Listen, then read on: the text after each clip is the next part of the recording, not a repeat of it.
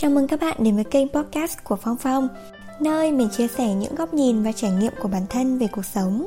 Hy vọng rằng kênh podcast sẽ tiếp thêm cho bạn nguồn năng lượng tích cực Và sự đồng cảm khi bạn đang phải trải qua giai đoạn trưởng thành. Hãy cho mình làm bạn đồng hành của bạn nhé!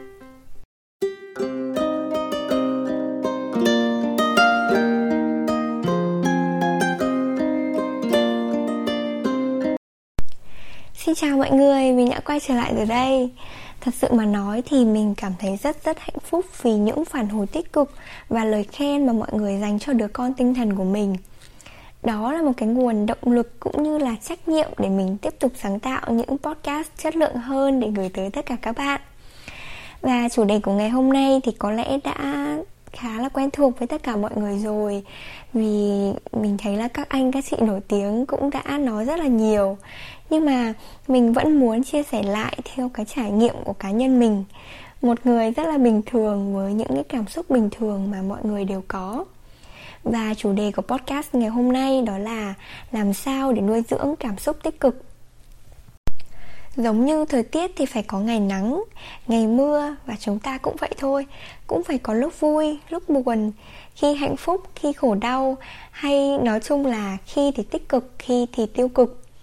Cảm xúc nó như một cái gia vị để cuộc sống này trở nên nhiều màu sắc hơn.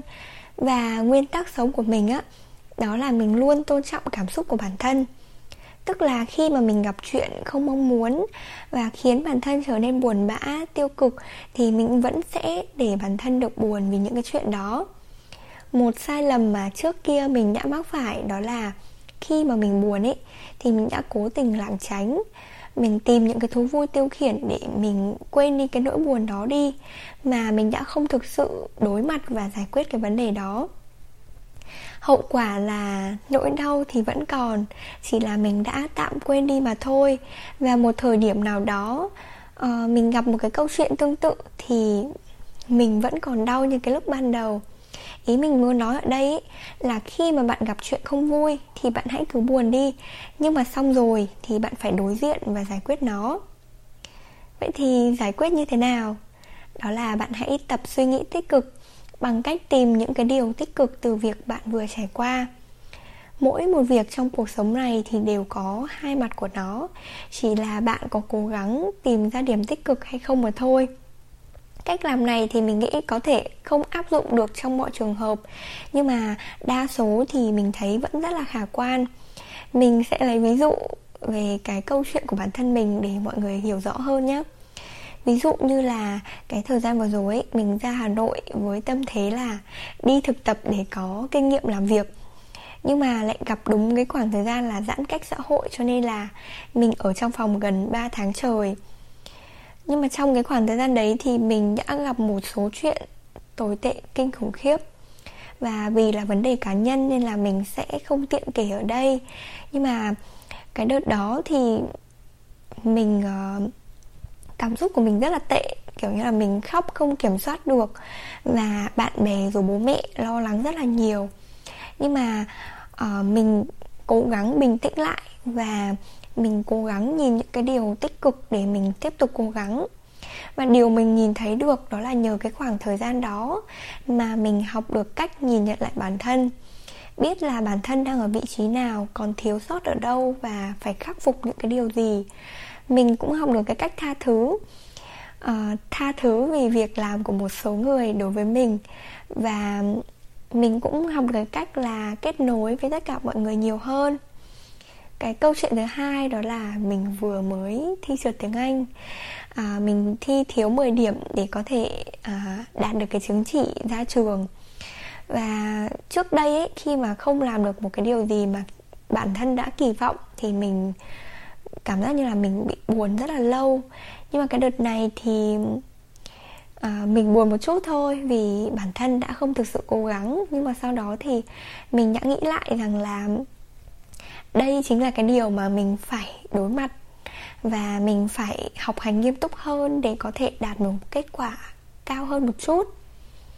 Và cái cách làm này là cái cách mà mình thấy rất là hiệu quả trong cái việc nuôi dưỡng cảm xúc tích cực vì khi mà thực hành lâu, bạn sẽ hình thành một cái thói quen. Và khi mà gặp chuyện buồn ấy, thì não bộ của bạn sẽ tự động thực hiện cái công việc phân tích này như là nó đã có sẵn, như là nó là một cái công thức ừ, có sẵn rồi ấy. Cách thứ hai mà mình hay làm đó là mình trồng cây. Cách này thì cũng tùy từng người, vì có người thì lại không thích cây cối. Bạn có thể trồng cây hoặc là nuôi một con vật gì đó. Khi mà nhìn những cái thứ này dần dần lớn lên Thì nó giống như là bạn đang nuôi một cái hạt giống tích cực ở trong lòng mình.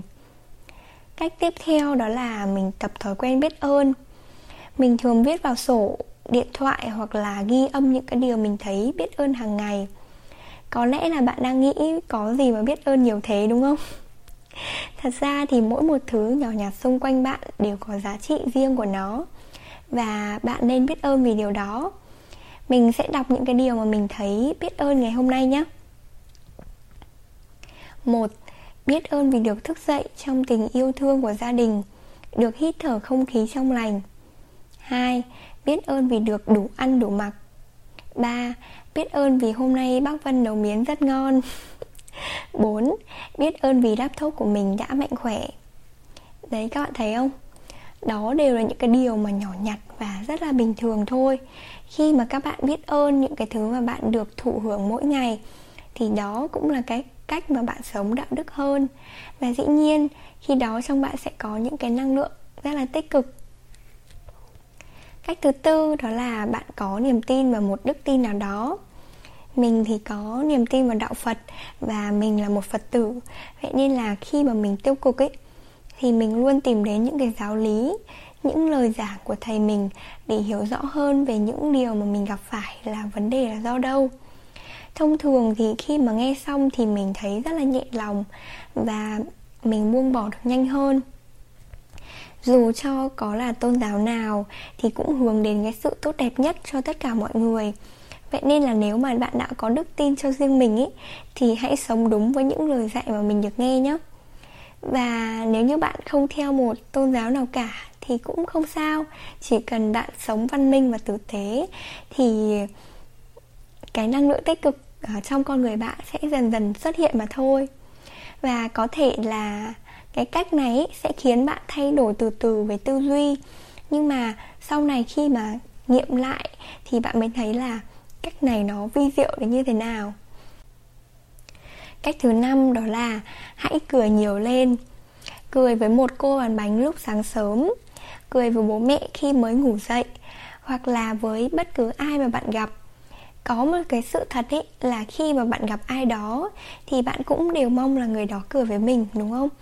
Vậy thì tại sao bạn lại không thử cười với những người mà bạn đã gặp? Chắc chắn là mọi người sẽ thấy hạnh phúc và bạn cũng vậy.